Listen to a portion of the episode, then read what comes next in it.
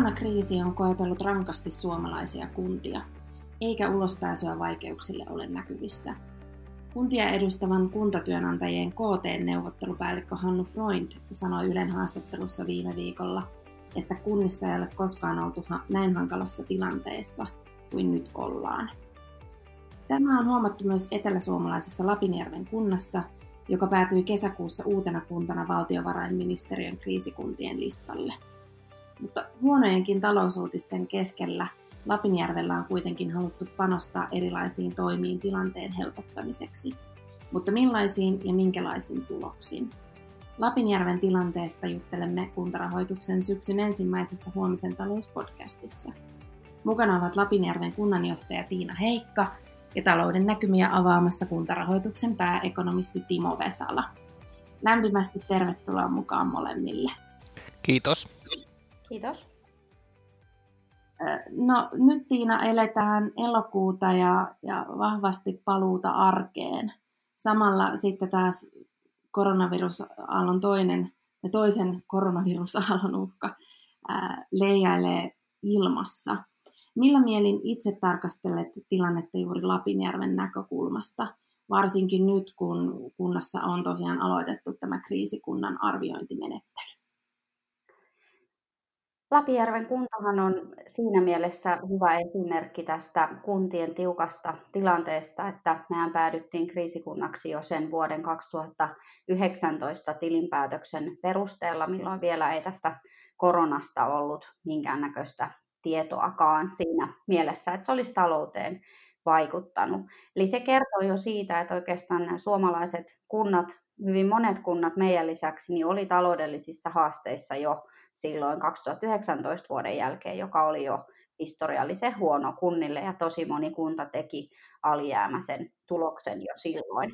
Nyt kun siihen sitten on tullut tämä pandemia tähän päälle, niin sehän ei ole missään tapauksessa ainakaan sit sitä kuntien tilannetta helpottanut, vaan päinvastoin ja tuntuu, että todella laajasti kuntakentällä tällä hetkellä painitaan näiden talousongelmien kanssa. Meillä ehkä tietenkin sitten, kun ehkä hieman osattiin jo pelätä sitä, että mahdollisesti tämä konsernin alijäämäkriteeri meillä tulee täyttymään, että on se tiedetty tässä jo tietenkin pidemmän aikaa, että olemme sitä, sitä itse seuranneet ja yrittäneet torjua tätä tilannetta.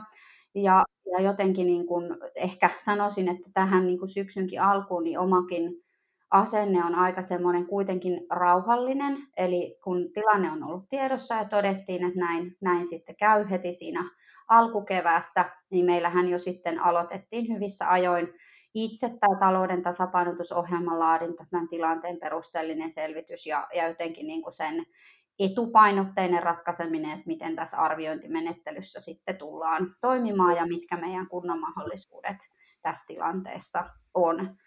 Tietenkin mm. tämä korona aiheuttaa jonkin verran epävarmuutta ihan niin kuin monellakin eri tavalla, eli siinä me emme tiedä tästä viruksesta, emme tiedä miten se tulee etenemään, eikä me tiedetä oikeastaan sit myöskään sitä, että minkä näköisiä toimenpiteitä kunnilta tullaan edellyttämään. Keväällä tuli hyvin nopeita ohjeistuksia ja jouduttiin hirvittävän nopeasti reagoimaan siihen, että palvelutuotantoa muutettiin niin kuin ihan päivän kahden varoitusajalla ja ehkä se ainoa, mikä tässä on niin kuin itsellä semmoinen toisaalta niin kuin, varma olo, että sen ainakin tietää, että mitään ei tiedä. Ja, ja tota, epävarmuus tulee varmasti tässä leijailemaan meidän yllämme koko tämä syksy tämän tilanteen osalta. Et mm. Siinä mielessä semmoinen niin kuin, kuitenkin yllättävän rauhallinen ja semmoinen eteenpäin katsova fiilis, että, että talousasioita tässä tasapainotellaan ja mennään sen mukaan eteenpäin ja sitten tämä tämä tota, korona on sitten taas toisaalta sellainen asia, mihin me ei voida vaikuttaa muuta kuin niillä meidän oikeastaan näillä arkipäivän teoilla ja muuten se on sitten aika paljon siitä kiinni, että miten se virus sitten etenee. Niinpä. No miten Timo ekonomistina summaisit tämän hetkisiä näkymiä? Varmasti kevästä on opittu paljon, mutta edelleen vahva epätietoisuus on ilmassa ja nostaa päätään näkyykö tämä vielä taloudessa? Joo, tota, kyllähän tämä, tämä epidemia ja, ja sen hallinta on niin kuin se ihan keskeinen asia myöskin talouden kannalta, että, että maailmalla ja meilläkin niin talous on mennyt aika pitkälti sen odotuksen mukaisesti, että kun epidemiatilanne pahenee ja joudutaan näitä rajoitustoimia tekemään, niin, niin sitten talous kärsii. Ja sitten taas kun on epidemiassa helpompi tilanne ja, ja tota, yhteiskuntaa pysytään avaamaan, niin sitten sitä toipumista tapahtuu. Että tämä kaava on oikeastaan toistunut joka puolella ja, ja tuosta tota, nyt tämän hetken tilanteesta, niin, niin nyt näyttää siltä, että se ensimmäisen aallon niin kuin viruksen ensimmäisen aallon se kaikkein pahin hetki oli silloin huhtikuussa, ja me ollaan nähty todella jyrkkää bruttokansantuotteen pudotusta nimenomaan tuossa tämän vuoden toisella neljänneksellä, että just tänään tuli noin Ison-Britannian rätingit ja siellä oli, oli tota toisella neljänneksellä niin kuin BKT tippunut yli 20 prosenttia. Ja no toi Iso-Britannia on nyt sitä, sitä niin kuin pahinta laitaa siinä mielessä, että siellähän epidemiatilanne oli todella vaikea, niin kuin on ollut Espanjassa ja Italiassa ja, ja, ja Ranskassakin. No sitten kuitenkin, että kun siitä ekasta niin kuin pahimmasta hetkestä päästiin eteenpäin, niin, niin ihan selvää toipumista on tapahtunut oikeastaan jo toukokuusta lähtien. Ja, ja nyt sitten se mielenkiintoinen tilanne on oikeastaan niin kuin sit seurata sitä, että miten tämän mahdollisen toisen aallon, tai nyt kun nämä tartuntatapaukset on taas lähtenyt aika monissa maissa kasvuun, että, että mitenkä sit pystytään elämään tämän epidemian kanssa. Ja, ja tota, on nyt todella tärkeää olisi sitten saada pidettyä se tauti aisoissa sillä tavalla, että ainakaan kovin laaja-alaisiin näihin sulkutoimiin ei enää tarvitsisi mennä. Ja, ja se, että näkyykö tämä toinen aalto nyt jo jossain määrin, niin kyllä se näkyy siinä, että, että USAssahan se alkoi oikeastaan jo tuossa juhannuksen tietämillä alkoi lisääntyä nämä tautitapaukset, niin kyllä sillä talouden elpyminen on selvästi hidastunut, mutta semmoista, semmoista totaalijarrutusta ei ole tapahtunut. Ja tässä ehkä Suomen kannalta yksi semmoinen, että se suurin ongelma ja riskitekijä on siinä, että, että nyt kun ei oikein tiedetä, että kauanko tämä pandemia kestää ja minkälaisena talous tulee siitä ulos, niin yritykset ei oikein halua investoida ja, ja tämän Suomen vientiteollisuus on kuitenkin hyvin riippuvainen nimenomaan tämän niin globaalin investointikysynnän kehityksestä, niin se on meillä ehkä se ykkösriski nyt tälle loppuvuodelle, että jos noin noi toi globaalit investoinnit nyt hyytyy ihan totaalisesti, niin, niin silloin on kyllä merkitystä, että se tekee tästä meidän, meidän talouden niin kuin tulevaisuudesta hyvin riskialttiin. Mm, mm. No miten Tiina sitten Lapin järven osalta tuossa jo, jo sivusitkin, mutta tuota, miten näet, että kumpi on ollut kunnalle tähän saakka pahempi isku, että, että tämä terveyskriisi vai, vai sitten ihan puhtaasti tämä talous, talouskriisi? Meillä Lapijärvellä näitä tartuntoja on ollut tosi vähän mm. ja ollaan siinä mielessä oltu niin kuin hyvässä ja onnekkaassa asemassa mikä tarkoittaa silloin sitä, että, että se ehkä niin kuin terveysnäkökulmasta on ollut enemmän semmoista varautumista, tiedottamista ja tällaisten asioiden hoitamista tehokkaammin, jotka toki myös vaikuttaa talouteen, kuten esimerkiksi sitten vaikka siivous tai erilaiset palvelutuotannon järjestelyt, jotka sitten on vaikuttanut, mutta se varsinainen niin terveyskriisi ei ole meillä sillä tavalla näkynyt, koska niitä tartuntoja on ollut kuitenkin niin, niin vähän. Niin. Eli siinä mielessä isompi asia on ollut tämä taloustilanne, joka oli jo valmiiksi heikko, ja sitten tähän nämä ennusteet, mitä mekin sitten niin kuin heti keväällä alettiin sit laatimaan tämän koronan vaikutuksista, niin oli, on kyllä ollut todella rankkoja. Eli tota, kuten monessa muussakin, muussakin kunnassa, niin, niin on ennustettu kyllä tosi rajuja alennuksia esimerkiksi verotuloihin. Ja, ja tota, silloin kun ollaan jo vaikeassa, haasta, vaikeassa tilanteessa muutenkin, niin totta kai se niin kuin on ollut isompi asia tällä hetkellä se talous. Ja, ja on johtanut meillä tietenkin toimenpiteisiin, että tällä hetkellä niin kuin kunnassa ollaan varauduttu sillä lailla tähän tilanteeseen, että, että tänä vuonna sitten pidetään niin kuin todella tiukkaa talouskuria, että kaikki ylimääräinen karsittiin heti sitten jo talouden tasapainotusvaiheessa pois. Eli tehtiin ylimääräinen budjetti jo tuossa ennen kesälomia ja, ja siinä sitten vedettiin niin kuin kaikki hyvin tiukalle linjalle ja samalla sitten päätettiin myös henkilöstön lomautuksista.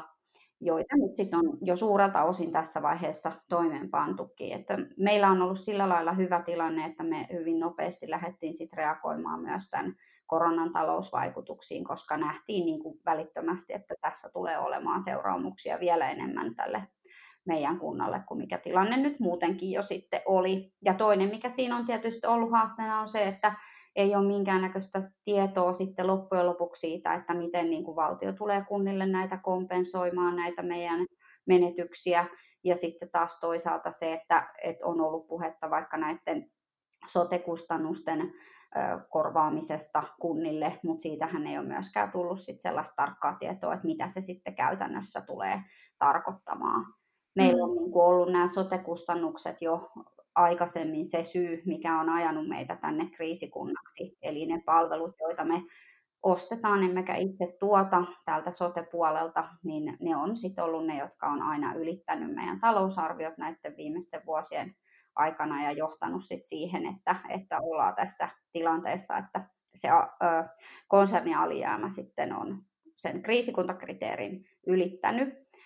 Ja tälläkin vuodella, tai tänäkin vuonna nyt jo sitten ennustetaan ihan tästä koronastakin johtuen sitten taas näiden sote-kustannusten ylittymistä myös, joka sitten tietenkin aiheuttaa niitä huolia. Eli siinä mielessä niin kuin tilanne on, on kuitenkin suhteellisen epämääräinen näiden talousasioidenkin suhteen, että mitä sitten käytännössä katsoen niin kuin on esimerkiksi valtion puolelta odotettavissa ja mitkä nämä sitten todellisuudessa tulee olemaan nämä vaikutukset esimerkiksi kuntien verotuloihin ja, ja tota, sehän on hyvin pitkälti ihan yksittäisistä ihmisistä ja yrityksistäkin kiinni, että miten ne just täällä meillä Lapijärveläisillä sitten nämä asiat menee koronastakin johtuen. Kyllä. Paljon, paljon asioita auki. Tuota, millaisia ajatuksia Timo sussa, sussa herää, kun nyt kuuntelet Tiinaa, jos ajatellaan kuntien talouden kannalta? Joo, kyllä hyvin yhteneväiset käsitykset meillä on, vaikka itse katson tällä vähän niin kuin lintuperspektiivistä asioita, niin siltä tosiaan näyttää, että, että meillä tämä talouskriisi nyt on, on paljon pahempi tavallaan onneksi, että on, on säästytty siltä, siltä tota, ää, pahalta niin kuin tautitilanteen kärjistymiseltä, mutta tota, nämä ennaltaehkäisevät toimet, joilla on pyritty hillitsemään sitä epidemian leviämistä ja toisaalta varauduttu siihen, että jos tulee paljon potilaita, niin, niin ne on tietysti aiheuttanut sitten, sitten tota noin niin kustannuksia ja jouduttu sulkeen palvelusektoria, mikä on aiheuttanut lomautuksia ja, ja tota, valtavia tulomenetyksiä yrityksille, yrityksille. Ja sitten tietenkin sitä kautta äh, verotuloihin on tullut melkoinen lommo, että mm, nyt tällä hetkellä näyttää siltä, että kuntiinkin e, eniten vaikuttaa tänä vuonna nimenomaan ää, tämä verotulojen menetykset. Tietystihän siitä terveyskriisistäkin, jos nyt ajatellaan, että että, että on jouduttu niin sitä sairaanhoitokapasiteettia varaamaan mahdolliselle niin korona epidemian räjähtämiselle, niin, niin tota, sehän on tietysti nyt sitten aiheuttanut tämän muun, kaiken muun hoidon ää, lykkääntymistä, siis semmoista, mikä on ollut ei-kiireellistä ja aiheuttaa niitä, niitä hoitojonoja. Ja, ja tota, se on melkoinen kustannuspommi sitten itse asiassa ensi vuodelle, että se on tässä vähän se, niin kuin se tylsä juttu, että, että tämä tulee tämä ikään kuin kimmokkeella oleva talouskriisi tänä vuonna kuntiin ja sitten sit se tavallaan terveyskriisi sen hoitojonojen purkamisen kautta sitten ensi vuonna. Että tämä, se ensi vuoden näkymäkään ei nyt ole kyllä valitettavasti kovinkaan hyvä. Mm, mm. Niinpä. Mutta tota, jutellaan vielä hetki Lapinjärvestä ja ajasta ennen koronaa. Tiedän, Tiina, että teillä on kunnassa tehty valtavasti töitä esimerkiksi työllisyyden kohentamiseksi on yhteisöllistä asumista, mobiilikoulua, räätälöityä rakentamista eri väestöryhmien tarpeisiin ja mitä kaikkea muuta varmaan, varmaan unohdan montakin asiaa, niin kertoisitko näistä, näistä vähän lisää? Joo, että mehän ollaan täällä Lapijärvellä kehitetty myös ihmislähtöisen kunnan toimintamallia nyt sitten jo vuodesta 2015 alkaen ja, ja tehty niin kuin määrätietoisesti semmoista toiminnan kehittämistä. Ja siellä oli kyllä taustalla vahvasti myös tämmöiset taloudelliset syyt, eli nähtiin niin kuin sekä tämä väestön laskun vaikutus talouteen sekä sitten niin kuin se esimerkiksi, että mikä oli Lapijärven tunnettavuus ja sen vaikutus sitten erilaisiin asioihin ja, ja sitten niin kuin se koko taloudellinen kehitys, mietittiin sitä jo silloin, kun toiminta alettiin kehittämään. Ja todettiin, että, että pitkällä tähtäimellä niin ei, ei ole mahdollista niin kuin vaan juustohöylätä. Eli se tulee niin kuin ajamaan, että me tullaan säästämään itsemme niin kuin hengiltä. Ja sen takia niitä resursseja alettiin kohdentaa myös kehittämiseen ja itse asiassa hyvin pitkälti erilaisilla ulkopuolisilta saatavilla avustuksilla ja me ollaan onnistuttu erittäin hyvin saamaan näihin meidän kehittämishankkeisiin rahoitusta, mikä on mahdollistanut sen, että me ollaan pystytty tekemään esimerkiksi vaikka muistiystävällisen taajaman suunnittelua tähän kirkonkylään sekä kehittämään uusi seniori omakotitalo, Lapinjärvi-talo, niin kuin ikäihmisten asumiseen. Ja sitten ollaan tehty omia toimenpiteitä kohdentamalla resurssit ennemmin niin kuin ei siihen tai sanotaan, että ennemmin niin kuin sellaiseen ennaltaehkäisevään ja tilannetta korjaavaan toimenpiteeseen, niin kuin vaikka taitopaikkatoiminta, mikä nyt on ollut jo viitisen vuotta toiminnassa, ja, ja siinä oli niin kuin ajatuksena se, että,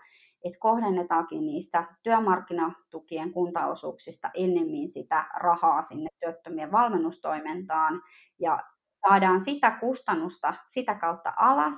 Eli tilanne on tietyllä tavalla niin kuin plus minus nolla, eli saatiin työmarkkinatukia tuli vähemmän maksettavaksi kunnalle, mutta toki meillä on nämä taitopaikan kustannukset. Mutta vaikutuksethan on sitten taas huomattavasti laajemmat, kun työttömyys on laskenut, ihmiset on töissä ja siinä on monia erilaisia sosiaalisia ja hyvinvoinnillisia vaikutuksia sitä kautta sekä myös sitten vaikutusta kunnan talouteen, kun ihmiset ovatkin työssä, eivätkä sitten siellä työttömyyskortistossa niin sanotusti. Sitten mainitsit tuon etäkoulun. Me ollaan tosissaan kehitetty parisen vuotta tuonne Kannukseen Eskolan kylään tämmöistä mobiilikoulua.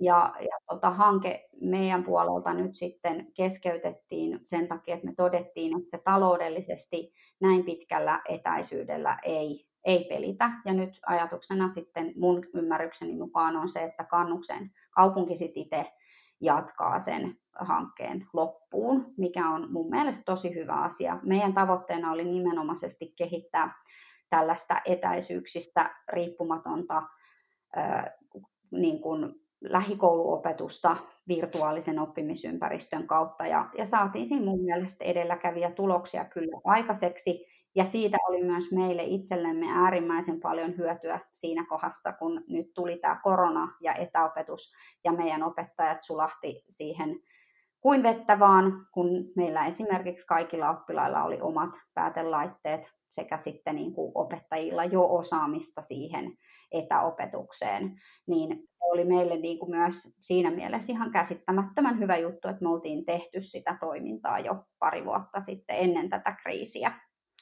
Ja nyt myös tämä kehittämistoiminta, mihin me niin kuin ajateltiin, että, että teot puhuu puolestaan, että jos me niin kuin kehitetään täällä sellaisia myönteisiä, ihmisiä osallistavia yhteisöllisiä toimintamalleja, niin se tulee parantamaan tämän kunnan tunnettavuutta niin pitkässä juoksussa. Että nämä ei ole mitään semmoisia niin helppoja, nopeita ratkaisuja, ei mitään pikafiksejä, vaan niin kuin pitkän tähtäimen työtä. Että sitten kun tämä yhteisö alkaa toimimaan, kuntalaiset on tyytyväisiä, meistä ehkä alkaa levitä niin kuin positiivista viestiä ulospäin, niin saataisiin tämä asukaslukukehitys myös käännettyä ja tällä hetkellä se tietysti näyttää positiiviselta, koska tämän vuoden ensimmäinen tilasto ennustaa meille oli muuttovoittoinen ja positiivinen väestökasvu ja, ja tota, näitä ei montaa kuntaa täällä alueella ollut, että meitä oli tässä Lapijärvi ja sitten oli Porvo, Pyhtää ja Pornainen.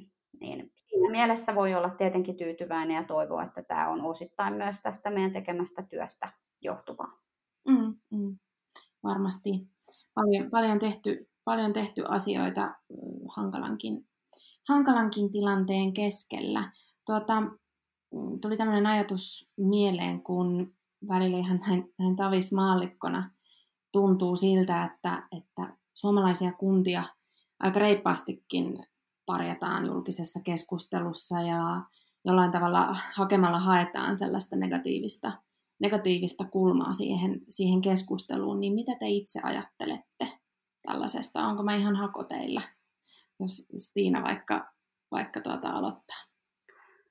Varmaan osittain ainakin oot niin kuin sillä lailla oikeilla jäljillä, että kyllä niin kuin ainakin musta tuntuu, että välillä on hyvin semmoisia niin vääriä käsityksiä liikkeellä ja ehkä sitten yleisin, mikä tällä hetkellä on, on niin kuin e-, eniten semmoinen mun mielestä väärä käsitys on se, ehkä aikaisemmin voinut olla jo tottakin, niin, niin tämä, että kunnat olisi jotenkin tosi tehottomia. Ja kaikki tietysti, kun näistä uudistuksista ja muista niin puhutaan, niin, niin se helposti johtaa niin siihen, että kunnat jotenkin hoitaa tehottomasti asioita tai on jotenkin jähmeitä ja, ja tota sellaisia niin kuin jotenkin vanhanaikaisia ja byrokraattisia ja, ja tota, tehottomia. Ja se ei mun mielestä enää tänä päivänä niin kuin kunnissa pidä paikkaansa, että sen enempää niin kuin organisaation tasollakaan kuin sitten ihan täällä yksittäisten työntekijöiden tasolla, niin ei meillä täällä niin kuin enää sellaista lapion nojailua ole, mitä niin kuin ehkä sitten on voinut olla joskus vuosikymmeniä sitten. Ja sitten toinen, mikä nyt ehkä sitten itse tällaisena pien, pienten kuntien edustajana ja olen itse asiassa tämän Kuntaliiton pienten kuntien verkoston puheenjohtajakin, eli puhun tässä nyt sitten vielä kaikkien Suomen alle 10 000 asukkaan kunnan äänellä, niin ehkä sitten myös se pieni, suuri vastakkainasettelu välillä vähän ottaa päähän, koska kyllä täällä pienissä kunnissakin tehdään hyvin tehokkaasti työtä ja hyvin laadukkaasti ja, ja tota, tehdään semmoista niin kuin kunnianhimosta erittäin laadukasta kuntatyötä. Ja pystytään ehkä jopa olemaan sitten jopa lähempänä sitä perusasukkaan arkea ja, ja tuottamaan sellaista ihmislähtöisempää palvelua. Toinen, mikä sitten täällä maaseutukunnasta katsoen on välillä semmoista turhan päivästä keskustelua, on sitten tämä kaupunkien ja maaseudun vastakkainasettelu. Eli, eli siinä mielessä itse niin kuin toivoisin, että kaikkien erilaisten kuntien vahvuudet tunnistettaisiin ja jotenkin niin kuin ihan valtionkin tasolta huomioitaisiin tämä esimerkiksi lainsäädännössä sekä rahoituksessa, jotta niin kuin jokainen kunta pystyisi toteuttamaan omaa toimintaansa niistä omista vahvuuksista lähtien. Se olisi mun mielestä myös kaikista kustannustehokkain vaihtoehto. Mm. Ja ajattelisin jotenkin silläkin tavalla, että, että varsinkin näin vaikeassa tilanteessa, niin sellainen yhteenkuuluvuus olisi vaan helpottaisi ja veisi asioita eteenpäin sen sijaan, että, että tehtäisiin tällaista jaottelua.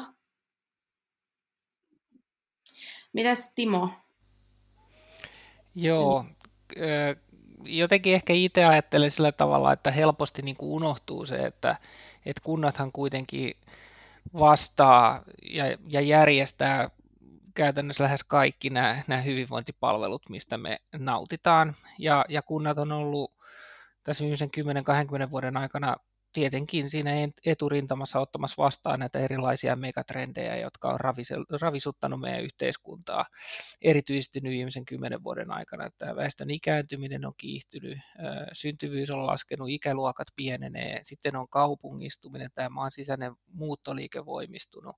Niin tämmöisissä olosuhteissa, kun kunnat kuitenkin joutuu järjestämään ne lakisääteiset palvelut, joutuu tekemään ää, tota noin niin, ää, niiden edellyttämät investoinnit ja sitten samanaikaisesti pitäisi yrittää sopeuttaa sitä toimintaa siihen, että kun toisesta päästä palveluita kysyntä kasvaa ja toisesta pienenee, niin se ei ole todellakaan niin kuin helppo yhtälö. Että kyllä tässä niin kuin kunnat on joutunut hyvin urhoollisesti toimii niin, niin kuin erittäin, erittäin tota noin, niin vaikeassa tilanteessa. Ja, ja sitten samanaikaisesti niin kunnillehän on koko ajan sälytetty vain uusia ja uusia tehtäviä. Ja, ja tota, ei, ei käy kuntapäättäjiä kyllä todellakaan kateeksi. Kyllä jonkunlaista ur, urhollisuuden tunnustusta tästä niin kuin ihan, ihan ansaitusti niin voisi vois antaa välillä kuntapäättäjille. Kyllä. Tota, lopuksi voitaisiin vähän summata, summata nyt tuota ajatuksia, niin millaisia odotuksia teillä on nyt alkavalle syksylle? Katiina, ja kertoo ensin. No sanotaan, että ensimmäisenä tietenkin mikä tulee tästä tilanteesta johtuen mieleen, niin on se, että mä toivoisin kauheasti, että ihmiset jotenkin ottaisivat tämän koronatilanteen tosissaan ja, ja jaksaisivat vielä niin kuin noudattaa niitä ohjeistuksia ja olla sillä tavalla maalaisjärkisiä, että, että, että tämä ei lähtisi uudestaan sitten mihinkään huippuleviämiseen tämä, tämä tartunta ja muut. Ja sitten ehkä silleen niin kuin oman kunnan perspektiivistä mä näen, että aika paljon tässä on työtä edessä, mutta jotenkin mulla on edelleen kuitenkin semmoinen positiivinen katsontakanta siihen, että kyllä me nämä, saadaan nämä asiat rullaamaan sillä, silläkin tiedolla, mikä mulla on tuosta keväästä, että miten niin kuin sitoutuneesti meillä esimerkiksi luottamushenkilöt lähti tähän talouden tasapainotukseen mukaan. Ja mä näen, että meillä on niin kuin semmoinen hirveän hyvä yhteinen porukka täällä ratkaisemassa näitä talousongelmia. Sitten ehkä yleisesti mä toivoisin, että kuntien niin kuin, talousongelmat huomattaisiin ja nähtäisiin niin kuin, tämä tilanne, mikä kunnissa ihan oikeasti on. Ja nimenomaan tämä, että uusia tehtäviä ei tulisi lisää ja oikeasti katsottaisiin sitä rahoitusvastuuta, joka kuitenkin valtiolla ja kunnilla on yhteinen tästä meidän hyvinvointi Suomesta. Ja silloin ei voi mun mielestä pelkästään kunnillekaan antaa sitä vastuuta siitä, että hei tehostakaa ja sopeuttakaa ja yrittäkää nyt hoitaa tämä, tämä teidän kenttä kuntoon, kun puhutaan kuitenkin sitten valtio- ja kuntien yhteisestä vastuusta. Eli tällaisia niin kuin, toiveita. Sitten ehkä vielä sellaisena yhtenä villinä korttina, niin tietenkin mä toivon, että tulisi hirveä tota, noin suunnanvaihto tässä muuttoliikkeessä ja että se ei olisi vaan tämmöinen pikkuinen pyrähdys tässä korona-aallossa, aallossa, vaan tota noin, niin tapahtuisikin oikeasti semmoista muutosta, että me ruvettaisiin näkemään kaikki etätyön mahdollisuudet ja, ja oikeastaan se, että, että enää ei olisi siitä kiinni, että missä sä asut, että miten sä pystyt itse toteuttaa ja tekemään esimerkiksi työtä tämän Suomen eteen, niin siinä, siinä on sellainen niin kuin toivomus, että tämä kestäisi vähän pitempään kuin muutaman kuukauden tämä, tämä muuttovillitys, vaan että tässä niin kuin tapahtuisi oikeasti tämmöinen myönteinen, myönteinen muutostrendi sitten. Niinpä, niinpä. Se, on, se on hyvä toive. Seurataan tilannetta. Mitäs Timo, No aika samansuuntaisia odotuksia siinä mielessä, että kyllä mäkin ykköseksi nostasin tämän, että tämä epidemia saadaan pidettyä kurissa, koska meillä ei oikeastaan ole varaa siihen kevään toisintoon, että, että jouduttaisiin näin paljon taloutta sulkemaan.